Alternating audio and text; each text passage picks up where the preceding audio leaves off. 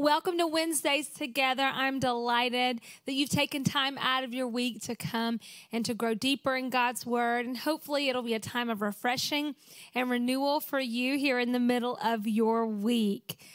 Well, there is this phenomenon that has really uh, catapulted, uh, especially in recent years, now that the modern farmhouse trend has has sort of ruled and reigned in in decorating, and I affectionately refer to this trend as Hobby Lobby pop theology. uh, what it is is you'll find your favorite Bible verse printed on this weathered looking piece of shiplap, right? In various colors. It may just look like wood or it may be white or, or whatever it is, but this beautiful verse will be printed on that. And you can find these verses for most any room of your house, right? Verses for your kids or verses for your marriage or verses for gathering when friends and family come over. And listen, I am all for having more exposure to scripture. And I confess that I have some of those Hobby Lobby pop theology signs uh, throughout my house as well. So I am very grateful for the reminders throughout my day of God's promises, of His goodness, of His mercy, of His love for me. Is anybody else grateful for that? And I would say one of those Hobby Lobby pop theology verses that you might see often is Joshua 24 15. And the second portion of that in particular, and it reads, But as for me and my house, we will serve the Lord. You may know it so well that you could have quoted it with me. Now, I'll tell you, this verse, it's got some staying power. I remember seeing it um, even back when I was a little girl, long before the current decorating trends, on I would see it um, on the entryway of a house, um, or you might see it on a plaque in the kitchen, or maybe even on the living room mantle, and it served as a reminder of that family's commitment to live for God. And as we are continuing this All Things New series and really looking at how God made all things new for the children of Israel, how He can do the same thing for us today, it's my hope that we can dig deeper into this verse look at it in its context and get a better understanding of its full meaning. Not just hear it as a soundbite of scripture, just see it on a cute little piece of artwork, but to understand the, the power and the significance of those words when they were spoken. You see, this verse is part of some concluding remarks that were given by Joshua. He's approaching the end of his life, and he wanted to, he wanted his final words to matter. He wanted his final words to count. Throughout this All Things New series, we've discussed various aspects of the children of Israel possessing the promises of God and how Joshua had faith to lead them through every single obstacle they encountered. And you see, this verse it's just kind of the crescendo of, of this entire book of Joshua, this entire journey, because it's a powerful declaration by a champion of the faith. He's calling his own people, these people he has been shepherding for these years, to live out what they knew to be true. And today, I'll tell you, it still serves for us as a bold proclamation to live what we know to be true as well. This passage begins with Joshua giving them a history lesson of sorts. Actually, it begins with God speaking to them, highlighting what he has done for them. He starts with reminding them of how he brought Abraham, their, their father, to a new land, and he delivered Israel out of Egyptian bondage through the hand of Moses and Aaron. And then he talks about the mighty Red Sea, all the way from there to the misery they experienced in the wilderness, from roaming aimlessly to crossing the Jordan and to conquering Canaan, giving them cities they did not build and vineyards they did not plant. And throughout this journey, they possessed their promised land by obeying God. Now, that's a powerful, incredible, amazing story that still rings true today. And the, the passage then shifts from God reminding them to Joshua speaking to them. And you may wonder, well, Joshua, what could you possibly add to that? What Joshua's adding to that is a call to action. Let's read Joshua chapter 24, verses 14 and 15. It says, Now fear the Lord and serve him with all faithfulness. Throw away the gods your ancestors worshiped beyond the Euphrates river, river and in Egypt, and serve the Lord. But if serving the Lord seems undesirable to you, then choose for yourselves this day whom you will serve, whether the gods your ancestors served beyond the Euphrates, are you going back there? or the gods of the Amorites in whose land you are living. But as for me and my household, we will serve the Lord. I think I need to pause right here and ask the question. Okay, God just he just painted the most beautiful picture of deliverance, of faithfulness, of love, of mercy, of all that he had done for the children of Israel.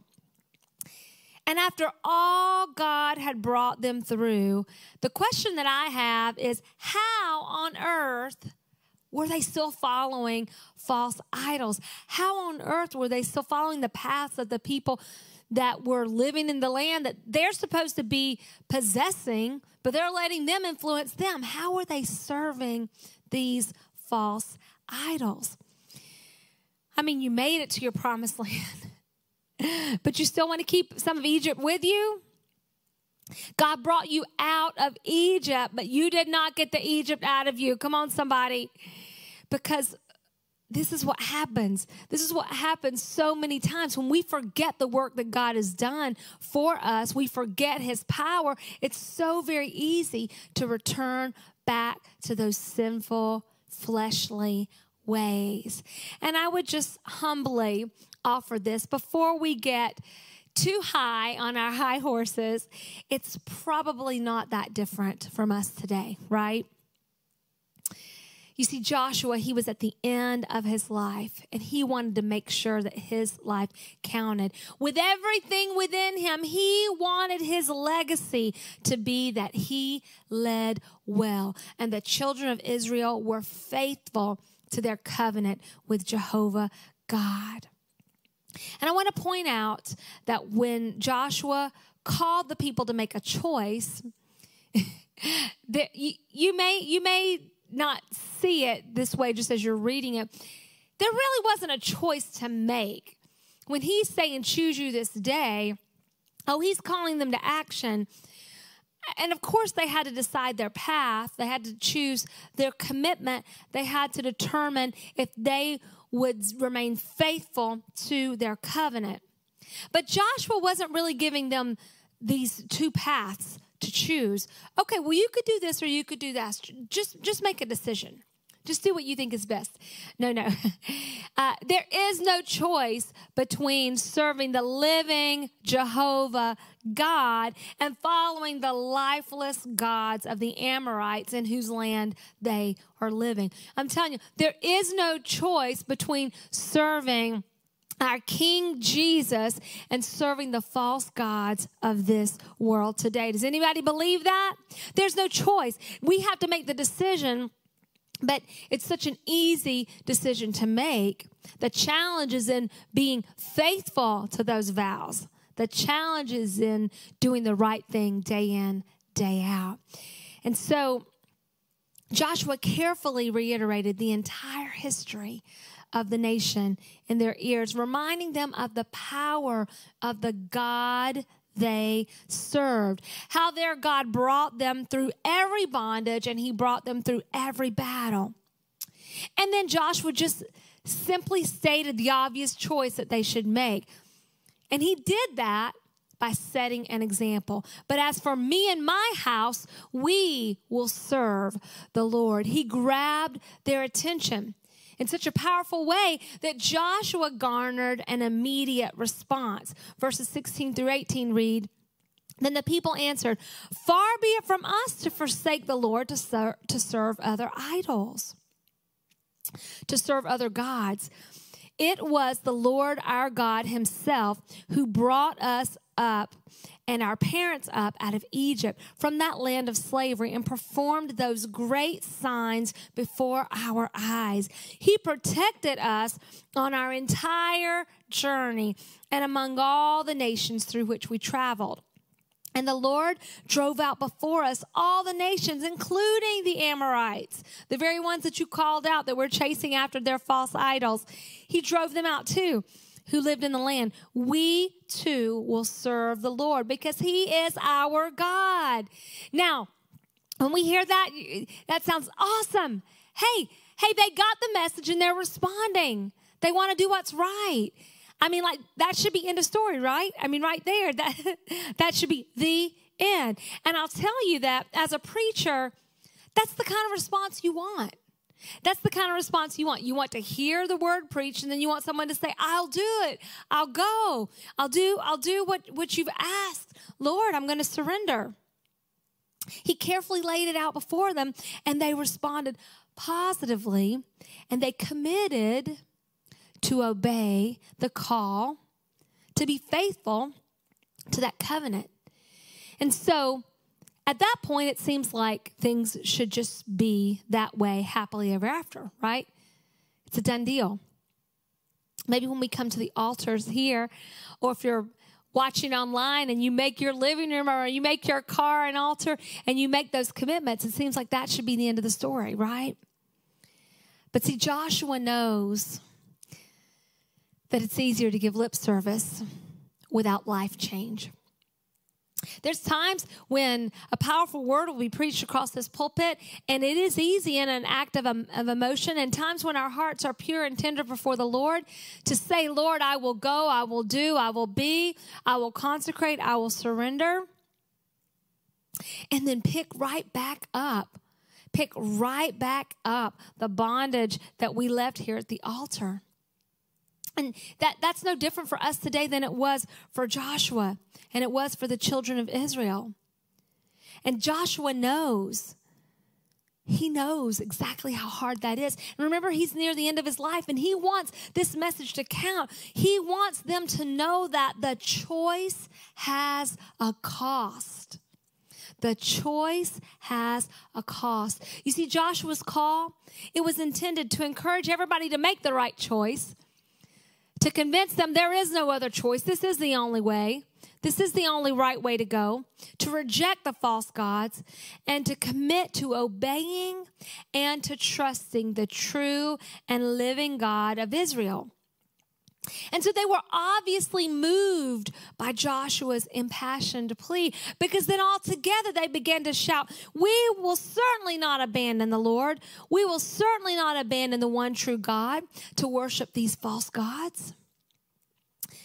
But Joshua, in his wisdom, he could not simply accept what they were saying in this emotional moment, okay? He had to warn them about what this kind of allegiance would require.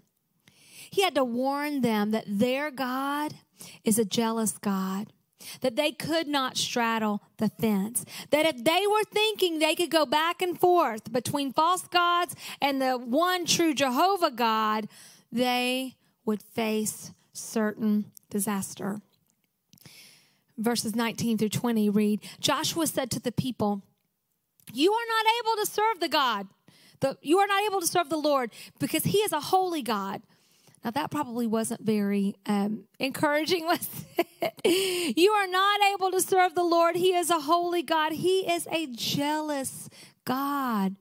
He will not forgive your rebellion and your sins. If you forsake the Lord and serve foreign gods, He will turn and bring disaster on you and make an end of you after he has been good to you. Now, folks, he's not saying there's no grace and there's no mercy. Even in the Old Testament, there was. But there was no place in living for God for them to try to have their feet planted in both kingdoms. And that's what he was speaking to. That's what he was speaking to this double mindedness, the I want the best of both worlds. Now, I want you to picture this. Picture this mighty man of God, 110 years old. He is crying out to them, telling them, don't follow the gods of comfort. Don't follow the gods of comfort. We heard Sunday about this in a powerful way about how the place of comfort is not always a place of safety. And just as they struggled with following the false gods of their culture, I know it's true that we look in all the wrong places for the peace, for the fulfillment, for the love that only comes from God. We look to the false gods of career and money to the false gods of acceptance and followers, to the false gods of even family and friends. Even blessings that God has given us, we can elevate them over place and the priority where God should be in our lives. And see, Joshua, he already knew what it meant to follow God's voice when nobody else did. If you'll remember Joshua and Caleb, they were the only two spies who had faith in God's promise when they were scoping out the land. They're the only ones who actually believed they could take the promised land. And Joshua was willing to stand by his faith in the greatest of odds. He had faith in the greatest God against all odds that he would bring them through. Now, just before his death, in his final sermon, Joshua was standing boldly on that faith again. He had just a few days to live, and he wanted the people to know that choosing the one true God means giving our total, wholehearted commitment to Him and to Him alone. And his life modeled that for them. Now, at the end of his life, Joshua would proclaim that message one final time. He wanted them to know what it really meant to serve God before they made a flippant commitment. You see, covenant isn't something we just say in a moment. I know in, in, in our world where marriage is just another piece of paper, it's not worth a lot, it's not worth much more than the ink that's dried on there that we can enter into covenant and and and sue our way right out of it right that that's not what god has for us that's that's not what he has for us in the marriage covenant and that's certainly not what he has for us as believers in covenant relationship with him. And so what he knew was that, hey, you might be making this vow, this commitment, this pledge to God, and you may say it in a flippant way, not counting the cost, but he wanted them to know you can't straddle the fence. You can't straddle the fence. You need to choose, and you need to choose well, and then you need to keep that commitment. You must have your heart solely focused on God. It means that every decision you make is focused on the covenant that you made with God. You are His child, and that means you will follow His ways. Folks, we can't be surface Christians. We can't be in name only Christians, okay? We must forsake the idols of this world. We must forsake the idols of power and prestige and worldly passion. We must forsake the idols of fear and doubt and unbelief. We've got to have a deep, abiding faith that calls us to trust God for everything. And my dear friends, I, I truly do hate to burst our bubbles today. But you know, you can adorn every single wall in your home with beloved scriptures. You can end every single convo with, well, uh, oh, I'm going to be praying with you. God bless you. And, and you can know exactly when to say amen when the preacher's preaching. You can clap just at the right times. You can know all the church songs. You can do all of that and not be faithfully serving God as committed believers in a covenant relationship with God, that means we serve Him. That means our lives are bought with a price, and our purpose is His purpose. We surrender our lives over to Him in all things, not just when it's convenient, not just when we are riding the waves of the blessings of God, not we're going to wait until COVID is over. No, my friends, we serve God faithfully at all times. Matthew 6 24 tells us, No one can serve two masters, for either he will hate the one and love the other, or he will be loyal to the one and despise the other. You cannot serve God and mammon. You see, we faithfully serve him and we cast down every thought that rears its ugly head against his kingship in our lives. I want you to know there is power in when, when these when these thoughts come against you when oppression comes from our enemy, you can cast that down in the name of Jesus. You need to learn how to do that. You need to say, Satan, flee from me. you better depart from me right now.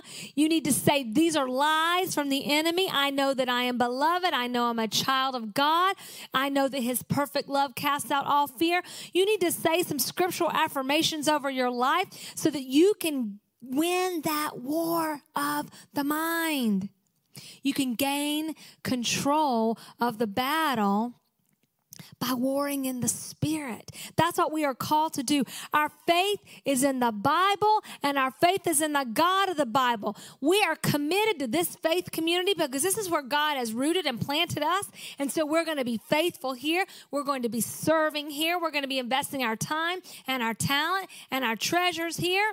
And we are convinced that this is the time for revival.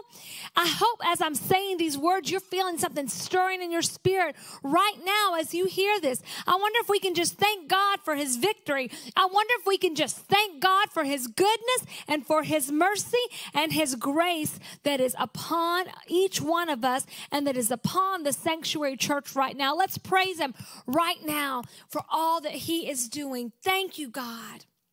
Thank you, God. We thank you, God. Joshua called the people to action. He had already stirred their hearts, but then he warned them count the cost, count the cost. And the people renewed their covenant with God. They knew what they're getting themselves into. They knew that this was the only good path, and so they made that decision. Verses 24 through 27 say, The people said to Joshua, We will serve the Lord our God. We will obey him alone. So Joshua made a covenant with the people that day at Shechem, committing them to follow the decrees and regulations of the Lord. Joshua recorded these things in the book of God's instructions as a reminder of their agreement, he took a huge stone. Remember those memorial stones that we talked about are in the Bible? A lot of places. This is another one of those. He took a huge stone and he rolled it beneath the terebinth tree beside the tabernacle of the Lord. Joshua said to all the people, This stone has heard everything the Lord said to us.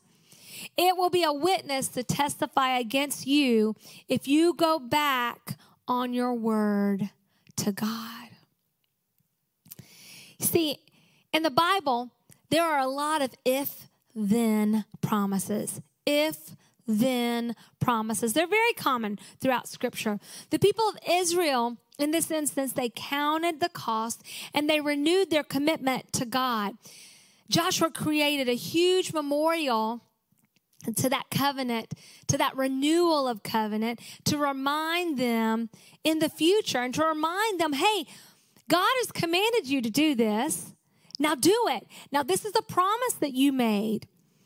You know, as your pastor, I'd absolutely love it, love it if I got to only tell you the good stuff.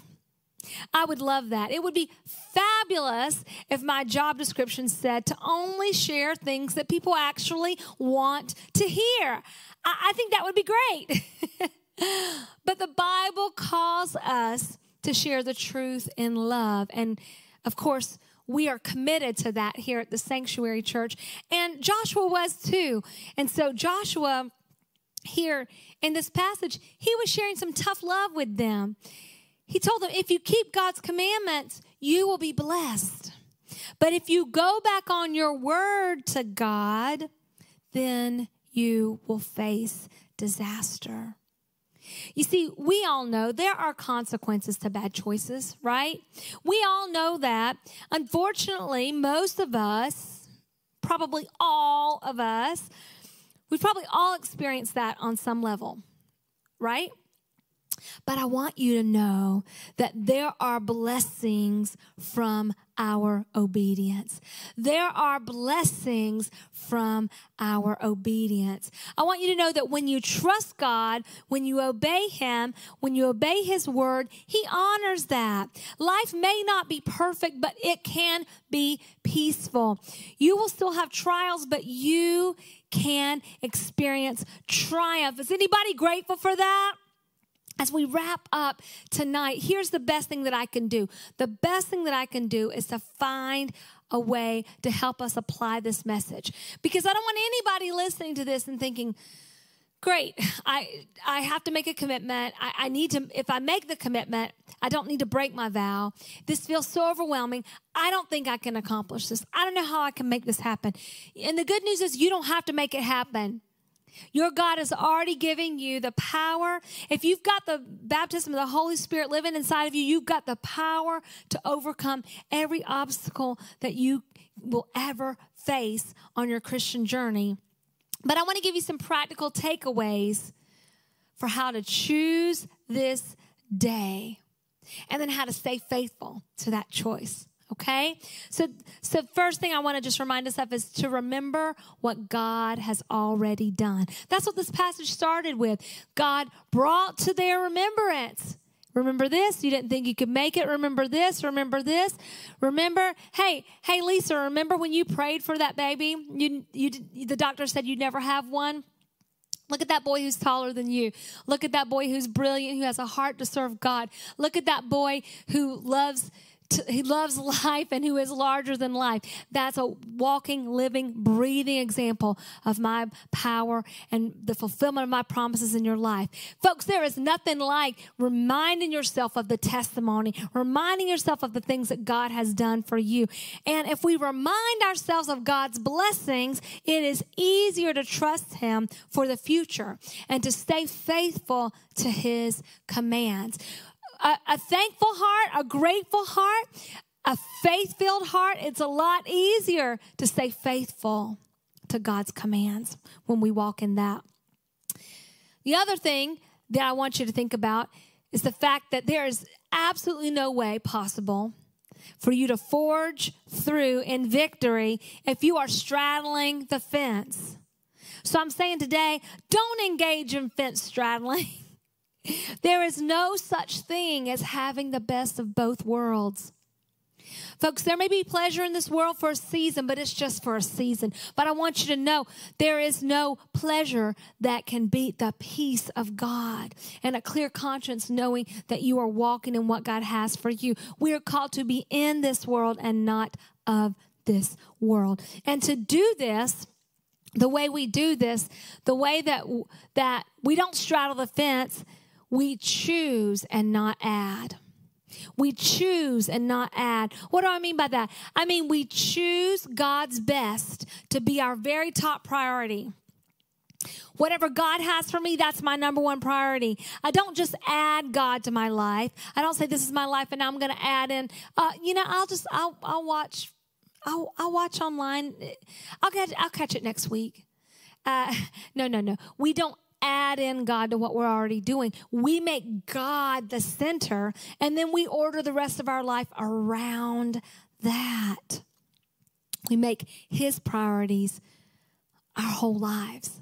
That's how we successfully live in a way that doesn't straddle the fence. And the other, uh, the other piece that I think will really help us to, to sort of give us this action plan to put these feet to our faith is to eliminate all idols from your life. Eliminate all idols from your life. Identify these idols. Follow your time. Follow your money. Follow your affections. Folks, it's really easy to see what's important to us. Where do you spend your money? How do you spend your time? Where do you invest your talents? That's a very easy way to see what, what the idols are in our lives because they leave a pretty clear trail.